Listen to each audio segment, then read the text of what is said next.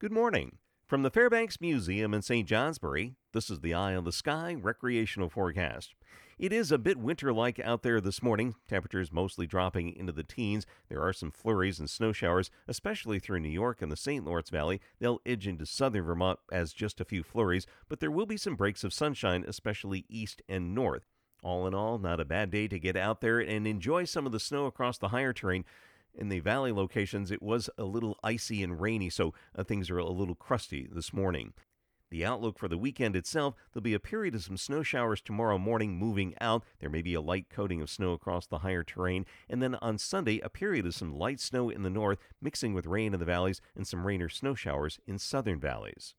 For those headed to the mountains today, the summits will be in and out of the clouds, snow showers in the Adirondacks, a few flurries in the southern greens, clouds lifting elsewhere. Moderate to strong northwest winds will be diminishing to about 15 miles per hour, gusting over 60 on Mount Washington. Temperatures running near 20 degrees at 4,000 feet, only single digits to near 10 at 6,000 feet, a bit milder this weekend with brisk southwest winds. At lower elevations, a light westerly wind east of the Green Mountains. Light winds to the west will become southerly around 10 miles per hour this afternoon. I'm meteorologist Mark Breen with an eye on the sky.